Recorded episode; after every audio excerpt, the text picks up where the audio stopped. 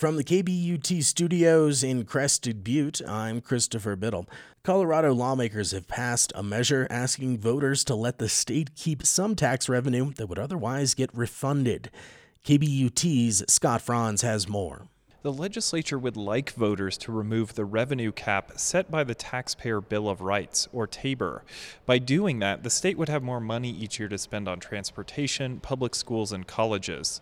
A majority of Republicans oppose lifting that spending limit, saying taxpayers should keep getting their tax refunds. Democrats can't say for sure how much extra money the state will keep each year if the ballot measure is successful, but House Speaker K C Becker estimates it could be as much as one billion dollars. The bill now heads to Governor Jared Polis, who says he'll sign it. I'm Scott Franz at the state capitol. Colorado may soon open a new prison to deal with its growing number of inmates. C P R's Megan Verlee has the story. C S P two, as it's called, was built in Canyon City, west of Pueblo. It was made to house inmates in solitary confinement, but never opened. The state didn't have enough prisoners to need it, and Colorado has moved away from using solitary altogether. But inmate numbers are climbing again, and the Department of Corrections is reaching capacity in other prisons. So the state Senate has passed a bill that would allow the department to temporarily house people there, if needed.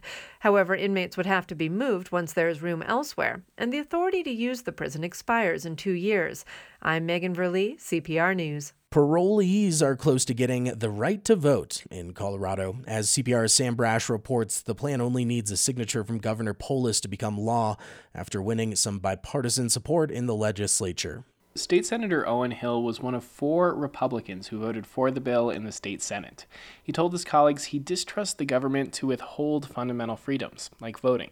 And what has also been unique in the United States of America has been our willingness to say we trust people to have participation and involvement in what their government looks like. The bill would re-enfranchise about nine thousand felons now on parole, according to a nonpartisan analysis. Once it takes effect, the only people in the justice system barred from voting will be those currently in prison on a felony sentence. I'm Sam Brash, C P R News. You're listening to K B U T. A very wet, late April storm deposited up to fifteen inches of snow at Schofield Pass Monday night and Tuesday morning, prompting the Colorado Avalanche Information Center to increase the official avalanche danger to considerable, a rating of three out of five. Officials say that safe riding conditions exist on slopes less than thirty-five degrees. They also warn that continued snowfall overnight tonight and into Wednesday will keep avalanche danger elevated. According to WeatherUnder, Crested Butte could see another three to five inches Tuesday night. Gunnison will have mixed precipitation, which could lead to some dangerous driving conditions. For K B U T News, I'm Christopher Biddle.